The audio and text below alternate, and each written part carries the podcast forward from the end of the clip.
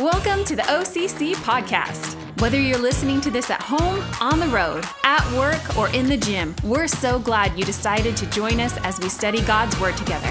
We hope and pray that through this ministry, you will grow in your relationship with God as well as become a Chair 4 disciple maker.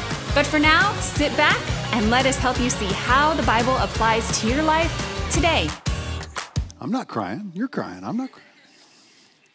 Wanted to start with, with something kind of sweet because we're going to open the Bible here in a minute and we're not going to see that. But it's a special day, right? It's Mother's Day, and that is a, a, super, super exciting reason to be here at church. And, and the reality is, as many of you, I've tried to grab some of you that I know this day is, it's a hard day. For some of you, this is the greatest day, and you have a phenomenal relationship with your mom, and you've already had breakfast with her, whatever, given her card, present, gift. That's great. For some of you, it's, it's a harder day. Don't have the kind of relationship with your mom that you wish you did. And so know that we're there with you on both those. It's been 33 years since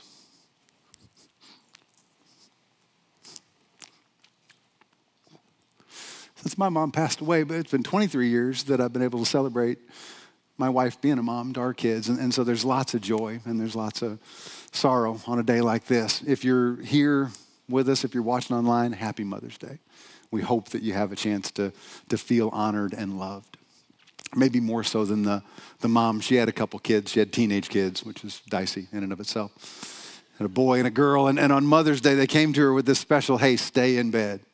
Stay in bed. We want you to stay in bed. And so she's really thinking, well, this is going to be great. This is going to be special. I'm going to get, you know, breakfast in bed. And sure enough, she kind of wakes up. She hears commotion going on down in the kitchen. And, and pretty soon she smells bacon cooking and she's getting really pumped and she's really excited. And she waits and waits and waits. Nothing. You know, so finally she wanders downstairs and she parks herself in the doorway there at the kitchen, and there are her teenage son, teenage daughter eating breakfast at the table. Made bacon and eggs, fresh fruit, orange juice. They're having a blast. You know? And they turn and they see their mom in the doorway. They're like, oh, mom, happy Mother's Day. To help you out, we made our own breakfast. so close. One more step, they could have got there from all of us at OCC. We pray moms have a great day. If I could ask you to grab your Bible, join me. We're still in the Gospel of Luke. We're going to look at a passage today that does not have any warm, fuzzy Mother's Day feel to it at all, okay? There was no good Mother's Day joke. I'm confident in that. And two and a half years ago, when I charted out the book of Luke, I had little idea that this passage was going to fall on Mother's Day, but God's still good. We're going to deal with this. Just remember, we love you, Mom. But, but this is our text for today, and it's a little tough, okay? Luke 22, verses 1 to 6. Now, the feast of unleavened bread, which is called the Passover, was approaching. The chief priests and the scribes were seeking how they might put Jesus to death, for they were afraid of the people. And Satan entered into Judas, who was called Iscariot, belonging to the number of the 12. He was one of Jesus' 12 guys. Verse 4 And Judas went away and discussed with the chief priests and the officers how he might betray Jesus to them. They were glad and agreed to give Judas money. So he consented and began seeking a good opportunity to betray Jesus to them apart from the crowd. Happy Mother's Day. Oh, goodness. What do we see in this passage? Now, remember, anytime we're studying the Bible, we want to make our observations first. That's what helps us get to a correct interpretation, helps us get to application. And we see right away in this context, Passover feast is approaching. I'm going to let Andrew talk about that next week because the passage really leads us there. But here we see Judas Iscariot, who is one of Jesus' guys, right? One of Jesus' 12 disciples betraying Jesus. And I think the question that always comes up when we're dealing with Judas is was that guy a believer? Was that guy a genuine Christ follower? What would possess a guy like that to actually betray Jesus? And I think there's a, a huge reveal in this passage. Verse 3 says that Satan entered into Judas. A couple weeks ago, I said you can't use that excuse, the devil made me do it. This one actually fits. when we correlate scripture, this is what we see happen. But there's a big difference to me between demon oppression and demon possession. Because it seems to me that true Christ followers, those people who have a genuine relationship with God, comes by God's grace, comes through professing faith in Jesus. True Christ followers can't be possessed by a demon. They can't be possessed by Satan. Why not? They have the Holy Spirit inside of them. They have the Holy Spirit indwelling in them, so they can't have someone else dwelling in there. Now, I would certainly make the case genuine Christ followers can be demon oppressed. Satan can come along and poke at genuine Christ followers. This is the story of Job. God will allow that in certain scenarios. So when Luke writes that Satan entered into Judas, he possessed him, I think that's a pretty big giveaway. Judas was not a genuine believer. But that's where we got to dig a little deeper because, gosh, on the surface, he looked like one, right? This guy was chosen by Jesus to be part of the 12. Judas did ministry with Jesus for years. So what gives? Well, let me make this suggestion, and this should be an analogy that we can probably comprehend. Could it be that Judas was religious, but he didn't have an actual saving relationship with Jesus Christ? That's the contention I would make. I don't believe Judas ever placed his faith, placed his trust in Jesus. Because there's a huge difference between being religious and having a saving relationship. But this is language I've heard people use all the time. They'll say, Well, I'm a religious person, I'm a spiritual person. And when folks talk about religion in that way, they're talking about some set of beliefs or some set of rituals that they claim, if they do, that will put them in a right relationship with God without actually having to have the relationship. And spiritual people who aren't holy spiritual people are people who just assume that practicing that religion will somehow make them spiritual. And all the world's major religions, except for biblical Christianity, invariably that's the idea that they promote. You can work hard enough, you can be good enough to be saved. That notion is terribly flawed. If that were possible at all, then God's perfect holiness would have to be lowered to such a level that we could reach it through our own human effort. And we'd have to tamp down our own inherent sinfulness so much so that we could make that possible. And, and I just don't believe that's possible. Because if we could do anything well enough to earn our own salvation, then we didn't need Jesus to go to the cross for our sin. We'd be saying, We're so good. Nah, I don't need a perfect substitute to pay the wages for my sin. I got that covered on my own. I think that's ridiculous and impossible. And yet, that is the notion that religion tries to sell. And I think this is why Satan loves religion. Makes the cross unnecessary and it just fuels the pride of sinful man. So, the most common misconception about religion is well, if you're a Christ follower, that's just like all the other religions, right? That's like Judaism or Hinduism or Islam or anything, all those. And, and of course, quite sadly, there's a lot of folks who claim to be Christ followers, like Judas. They may practice Christianity like a religion as if it's just some rituals that I do, it's just some rules that I follow. Gosh, if I do that, I'm all good. No. If you don't hear anything else I say today, make sure you get this one. Religion is not the same as relationship. Having a relationship with Jesus Christ is nothing about religion. Now, yes, in Christendom, we do have rituals, right? We're going to participate in one next week. That passage we're going to study leads us to observing the Lord's Supper. We're going to do that together. I love that. We got a big ritual already scheduled this summer. August 14th is our river baptism. We love that one where folks get to publicly identify with Christ. That's the day before I come back from my sabbatical. I'm planning on going to that because I love that service. It's wonderful. So we have rituals in our relationship, right? And there are rules to follow. I'll give you, there's some pretty big ones. Love one another, serve one another, don't murder one another. These are big. But the rituals and rules are not the essence of Christianity. The rituals and rules are actually the result of salvation.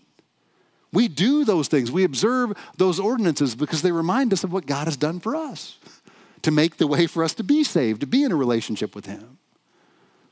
If we want true spirituality, that's going to come from the Holy Spirit inside of us like Paul writes about in Galatians, where we'll have that fruit of the Spirit.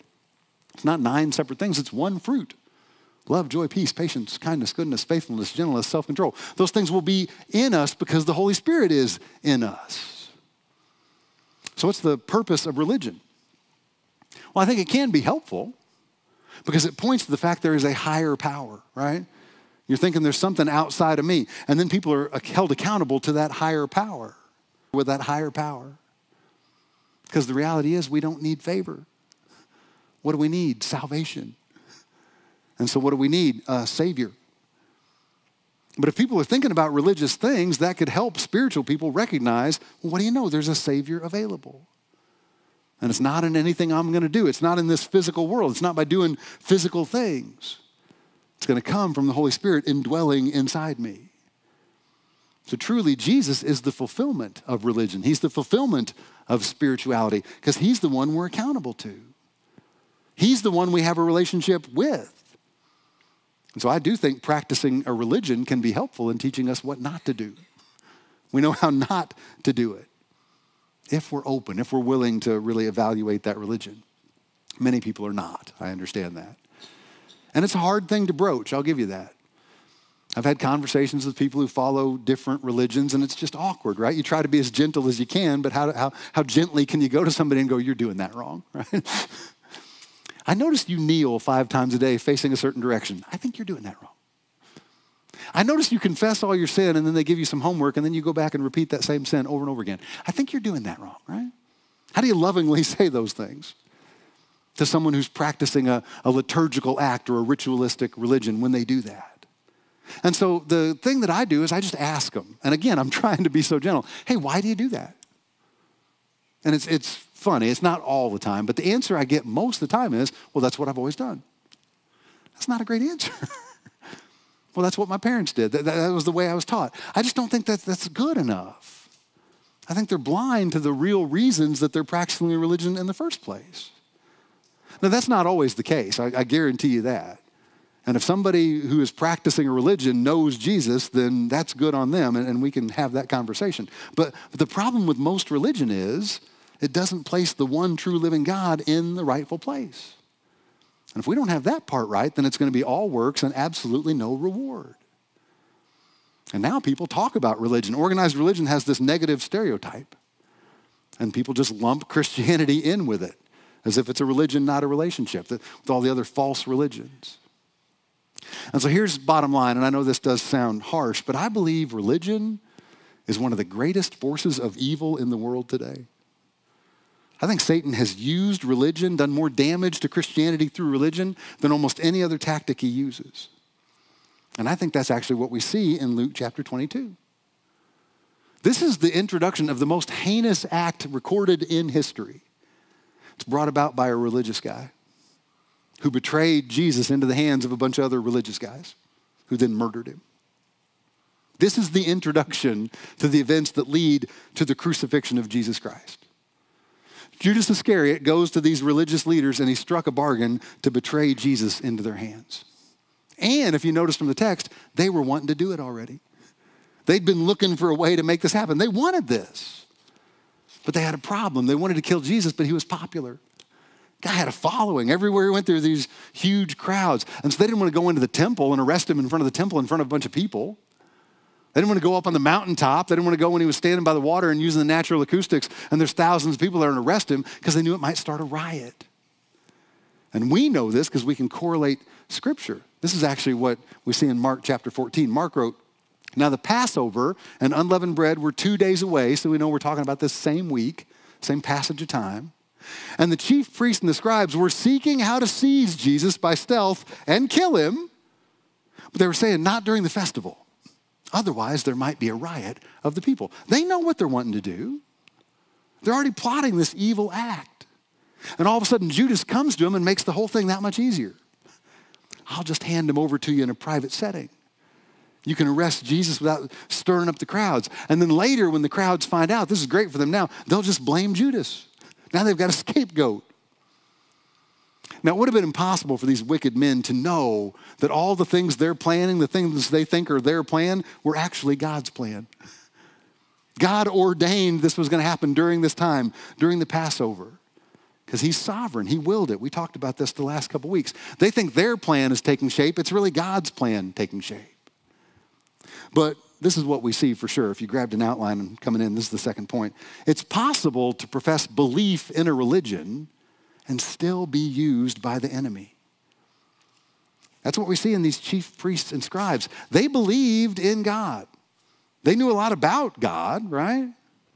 And Judas wasn't just part of the crowds following Jesus, he was one of the 12 chosen disciples. These look like pretty solid folks. And they're not on Team Jesus, they're pretty clearly on Team Satan. Do you know the same thing still happens today? Same thing has been happening throughout history. Even if you're not a fan of history, you know some of this stuff. I hate to, you know, if this is painful memories for you in school. You remember studying the Crusades in school? Remember that? The Crusades started out as a righteous endeavor. That was originally about liberating Holy Land from Muslims.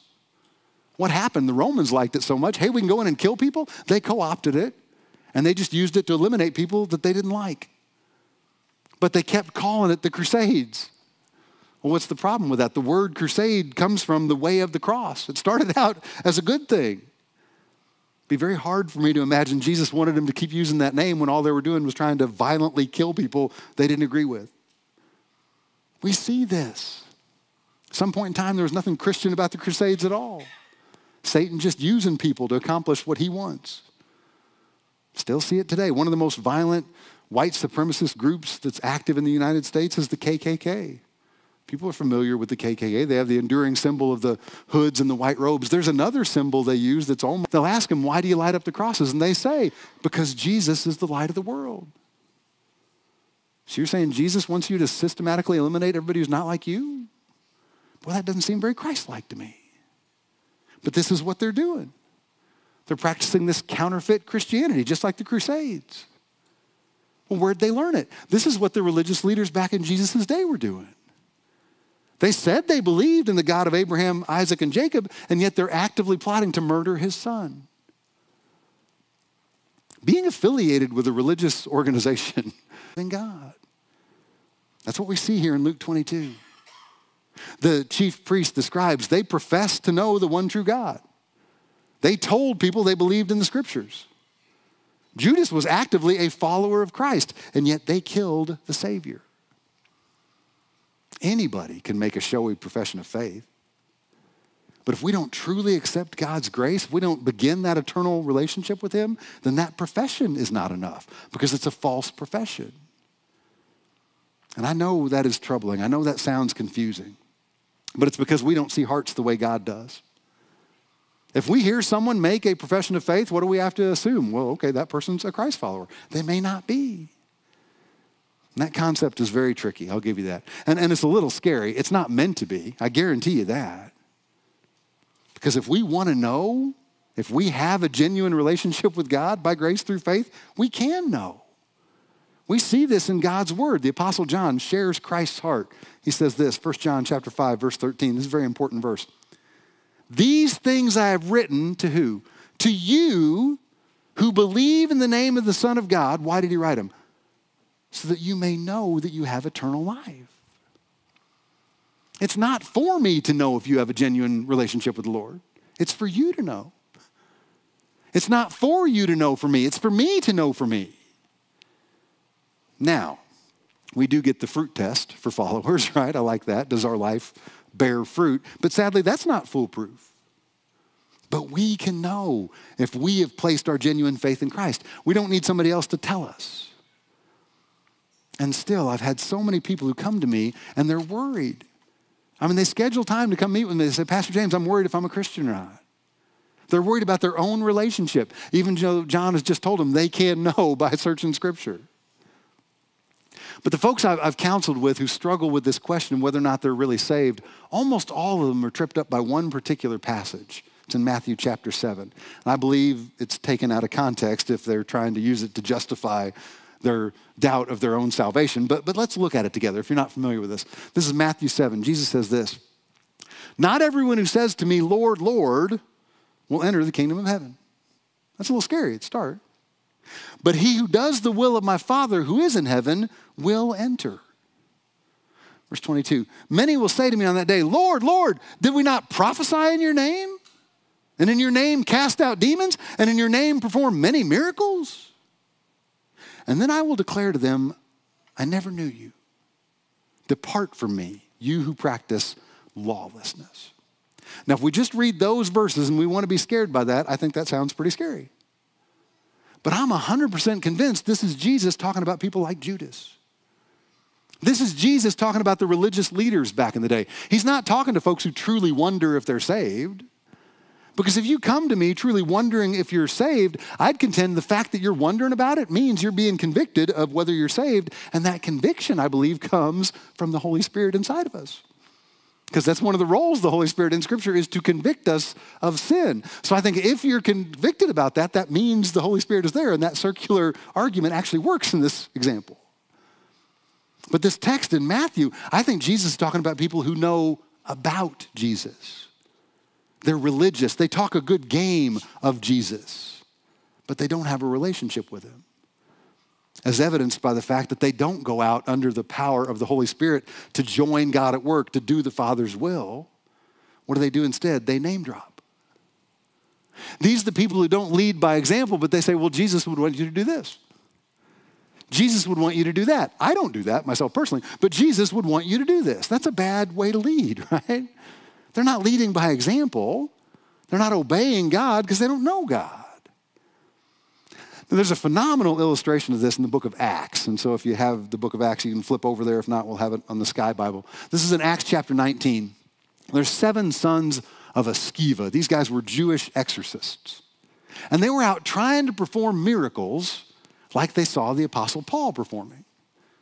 Now, what's the problem? God was doing the miracles through Paul, and it was God's power that was accomplishing it. But Paul was out healing people, he was out casting demons.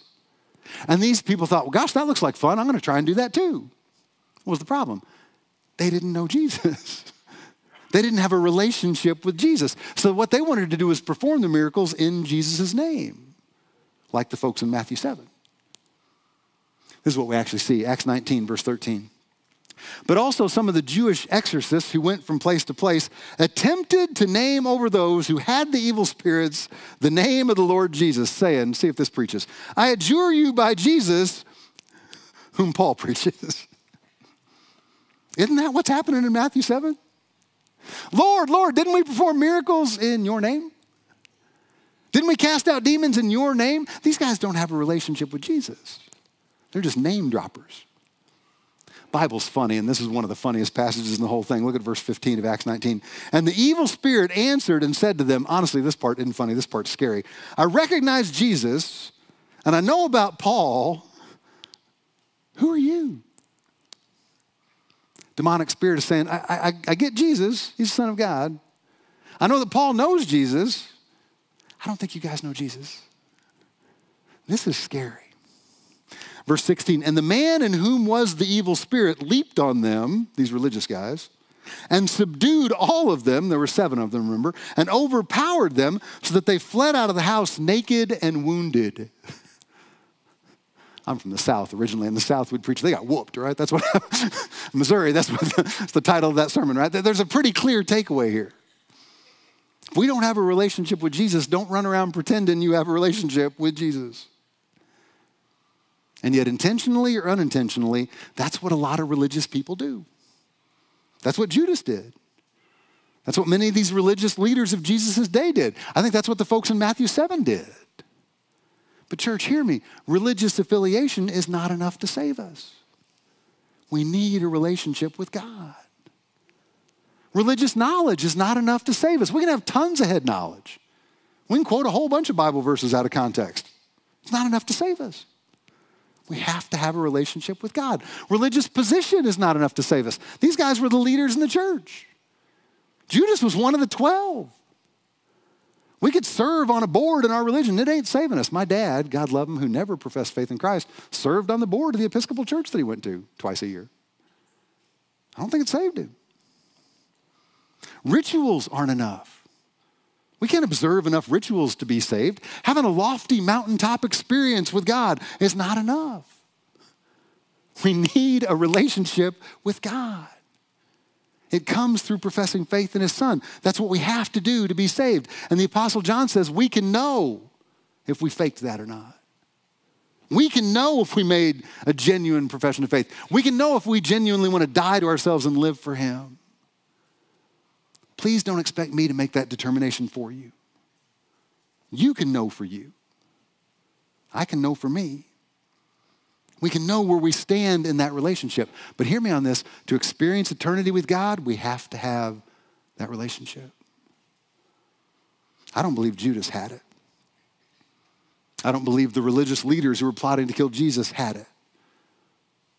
I don't think the folks mentioned in Matthew 7 had it. I darn sure know these seven sons of the Sceva, they didn't have it. And we know from studying God's word, we know to be saved for all of eternity, we have to have it. We have to profess faith. We have to know in our own hearts that it's a genuine profession. We have to, at that point in time, accept, receive the gift of God's grace. That's what's going to make us saved. But hear me, it's not going to make us perfect. Judas didn't run into trouble because he sinned, right? He didn't run into trouble because he messed up. That's the difference between Judas and the other 11 disciples, right? The other 11 disciples messed up a bunch too. Peter was the ringleader for the disciples. He denied knowing Jesus three times. He ran out on Jesus on the cross. He messed up time and time again. He faced consequences for when his actions warranted them, but he did the will of God his Father.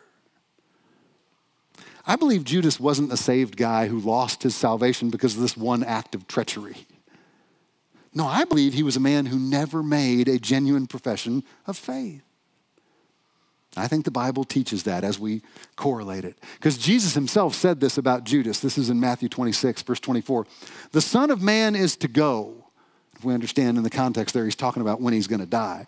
The Son of Man is to go just as it is written of him. But woe to that man by whom the Son of Man is betrayed.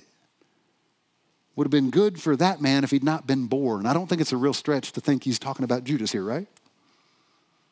Now, that passage in Matthew is actually a, neat picture of the things we've been talking about over the last couple weeks how God's sovereignty and man's choices work together. Because God, from the beginning of time, as we know, determined that Judas was going to betray Jesus.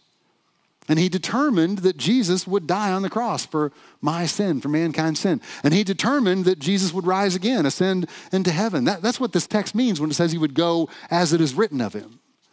We see that play out over and over again death, burial, resurrection. We know there was nothing, there was no one who was going to stop God's plan to make salvation available for everyone everywhere. And yet, just because all that was ordained beforehand by God, that doesn't give Judas a pass. It doesn't spare him for all the wrath that he would suffer because of his role in this drama, because Judas made his own choices. It's just that his choices aligned perfectly with God's sovereign plan. I'm not smart enough to know how that works on this side of heaven. But we know this Judas wasn't a robot, right? He got to make his own choices. And the reality is, he traveled alongside with Jesus. He was with these guys serving with Jesus for years. He had a bunch of time to get this right. He had a bunch of time to profess faith. He just didn't. I know it didn't play out this way, but I'm convinced. Even after Judas did this despicable deed, he could have repented. He could have confessed his sin. He could have begged for forgiveness. And you know what would have happened? God would have forgiven him. And that's not some warm and fuzzy thing I'm trying to say to bring it back to a nice, sweet Mother's Day message. I'm saying that because that's what we see in Scripture. This is 1 John 1 9. If you don't know this verse, you need to. If we confess our sins, God is faithful and righteous to forgive us our sins and cleanse us from all unrighteousness, except for you, Judas. I can't add that last part. Everybody can be saved but you, Judas. No, that's not what it says. I don't know if we like this or not. This is why folks who are on death row right now, this is why people who've committed heinous crimes on this planet can come face to face with the God of the universe and be forgiven of their sin. All they have to do is ask to be forgiven.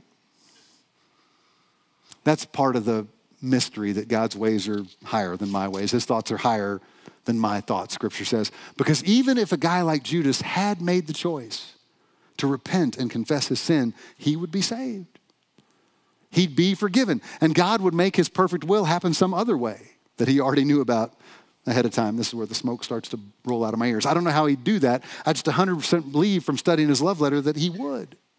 And he can. Having a genuine relationship with God, that's not something we can earn. That's not something we can will into existence. Because being a Christ follower comes from his mighty power. It comes from adherence to the gospel message, and it changes us from the inside out. So once we make that genuine profession, we become new creations in Christ. Isn't that what God's word says? And there should be evidence. We should bear fruit. True Christ followers should die to themselves, die to our selfish desires in order to live for Christ, in order to do the will of God. That's what we should see. It doesn't always look that way. But I know this before we have a relationship with God, we spend a lot of time talking about how proud we are, of what good people we are. then we begin an eternal relationship with God and we're immediately humbled by our sinfulness.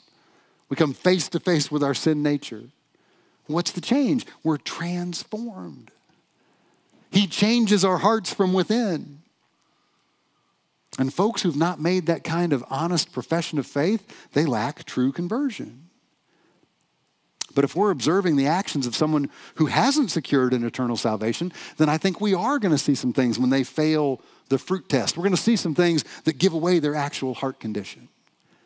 I think that's what we see in Luke 22. I think that's the fourth point on your outline if you're following along. We can see that without a saving relationship, people will choose to pursue their own selfish desires.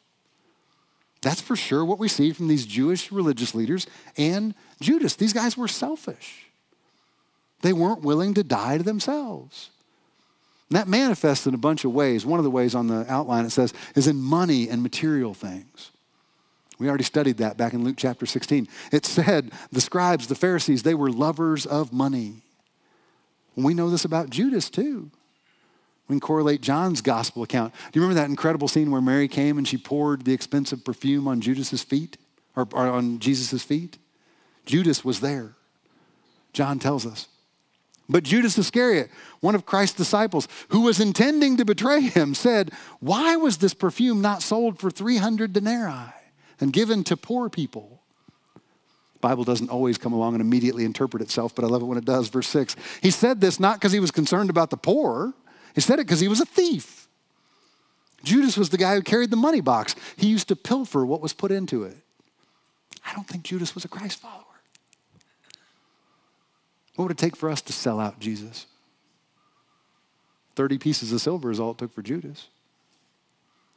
I'm not saying this is universal. I don't know if this happens just across the board, but I think this is one of the tests you can use to see if someone is religious or if they have a relationship with God. Ask them to give up their stuff. Ask them to give away their material possessions in order to advance the cause of Jesus and just see what they do. Will they betray Jesus? Will they not do the will of their Father because they love money so much? Additionally, folks who choose religion over relationship seem to be in it for the prestige. They seem to want the recognition. I think that's evident in the text too. We studied this a few weeks ago. The Jewish religious leaders loved the respectful greetings, they loved the places of honor in the synagogues. Now, this one we don't get direct confirmation of, so I can't prove this one, but I do wonder did Judas like that praise and attention that came from being one of the 12? Came because he hung out in Jesus' gang? Did that affiliation make him feel important? Now, I ask that primarily because of the timing of Judas's betrayal. Jesus was making it abundantly clear he was going to die, right? He'd been talking about this for a long time. And now he's talking about it a whole lot. He's ramping it up. And he also talked about the fact that he was coming back, but nobody seemed to pay attention to that detail. But he kept saying he was going to die. Is that why Judas made this move? Because he thought, I'm going to lose my status as being one of the 12. How about I go make a deal with these religious leaders and now they'll augment me, they'll esteem me, and I'll get some recognition this way? I don't know, but that could be. Looking for recognition when Jesus was gone. Pursuing selfish things, money, recognition. I think also you see this power and influence. Man, that was currency for the Jewish religious leaders. They loved having influence over others. We know that that conversation at least crept into the disciples. They walked around a few times asking, which one of us is the greatest? Maybe Judas was on that kind of power trip as well. You know, the sad thing is that's certainly not a thing of the past, also. That happens today still. I tell you this story. This wasn't in this church. This is a church God had me on staff at back in Missouri. But I, I was on staff at a church there, and, and we had a young family come and visit. And a sweet looking family, super nice, super friendly, dad, mom, couple kids. And they came once and they came back the second week. And the third week they came in, I was excited to see them, said hello. And the dad grabbed me and he kind of pulled me aside. And he's like, We like this church like the teaching, like the music. He says, Tell me, is this the church in town where all the movers and the shakers go? Excuse me, what? Like, what, what are you asking? He's like, well, we're just kind of new into town, and I really see myself kind of getting you invested here in town and kind of rising up. I, I'm thinking maybe I'd serve on the city council. Maybe I'd be mayor someday. Is this the kind of church where I can network and make those kind of connections? I wish this was not a true story. 100% true. I said, No, I don't think this is that kind of church. This is the kind of church where we come and die to ourselves so we can live for Jesus. This is the kind of church where we want to bring glory to God and build up his body, like scripture says. That, that's the kind of church we want to be. They did not come back. I happen to know for a fact which church they went to in town. It was the big church where the movers and shakers went. But, but I had friends on staff at that church. I might have warned them this guy was coming. I'm just saying. This is ridiculous, but it still happens. If we're about religion instead of relationship, our selfishness is going to be pretty evident. And I think it was with Judas and these religious leaders. Okay, let's start to wrap this up. Last point on your outline says religion without relationship may create some short term happiness, but it will 100% create eternal separation from God.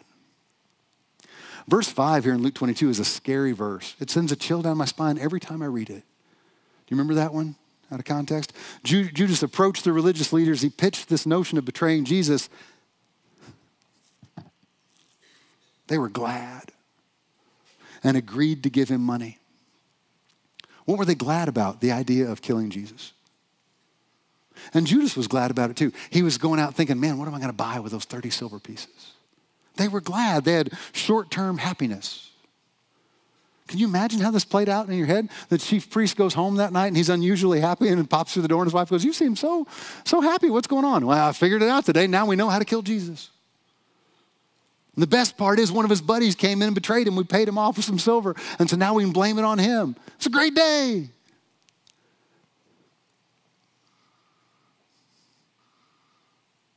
They're selling that as a win win. We know the rest of the story. That happiness is short lived. Their eternal separation from God was and is forever. Church, are we being discerning? Are we on the lookout for people who embrace religion over relationship? Are we cautious about people who claim to be Christian? They might be on Team Satan. You ever heard the name Norman Vincent Peale? Peale died almost 30 years ago. He was a man of considerable influence. He claimed to be a Christian. He and his wife, Ruth, actually founded a little magazine that I've read several times, the, the Christian magazine Guideposts. Seen that one? That's Norman Vincent Peale. He went to the Boston University School of Theology. Very short time after, he was a Methodist minister. He became a Reformed minister. He worked in the same church for 52 years, Marble Collegiate Church in New York. Many of those years as a senior pastor. If you know his name, it's probably not for any of those things. It's because of a book he wrote called The Power of Positive Thinking. Read that? Kind of an unholy alliance that twists religion and relationship into trying to think your way to success. I read it before I became a Christ follower. In 1984, President Ronald Reagan awarded Norman Vincent Peale the Presidential Medal of Freedom. It's the highest civilian honor that is available in the United States. This guy was fabulously wealthy, achieved recognition, prestige. He had influence over many, many people. Do we think he was religious? Or did he have an eternal relationship with God through Jesus? Same year that Norman Vincent Peale received the Medal of Freedom from Ronald Reagan, he also appeared on a popular talk show. There were talk shows before Oprah. He appeared on the Phil Donahue show. You got to be old to know this one. On the Phil Donahue show, they have transcript, they have video of this. He said this It's not necessary to be born again. You have your way to God, I have mine. I found eternal peace in a Shinto shrine. I've been to Shinto shrines, and God is everywhere. The host, Phil Donahue, was shocked, blew his mind. And he said to Norman Vincent Peale, You're a Christian minister. Aren't you supposed to tell me that the only way is Jesus? He's the way and the truth and the life? And Norman Vincent Peale replied, Christ is one of the ways, but God is everywhere. Church, we got to watch out for the scribes and the Pharisees and the Judases and the Norman Vincent Peales of the world. We got to watch out for people who profess religion, not a saving relationship with God, because there is an eternal difference. Amen? God bless you guys. I sure do love you. Happy Mother's Day. Let me pray for us. Daddy, give us wisdom, give us discernment that comes from you so we can spot this difference. There's an eternal difference. Religion cannot save us. A relationship with you by grace, by your grace, through professing faith in your Son, our Savior Jesus, through knowing because of what is written in your word, because of the relationship that we secure, knowing that we have that relationship. God, help us to be so discerning. Help us to, to lean in on you, trust in you. Know that we can't work our way to you, God. We have to die to ourselves to live for you. God, help us to do that in a way where you truly do get the honor and glory that you're so worthy of. God, we love you and we praise you. We ask that in Jesus' name. Amen. Thanks so much for listening. If you would like to give to our ministry, please check out our website at lewistonocc.org. And don't forget to like, follow, and subscribe to this podcast, as well as our YouTube channel. You can also follow us on Facebook and Instagram so you're always up to date with what's going on here at Orchards Community Church. Take care and God bless.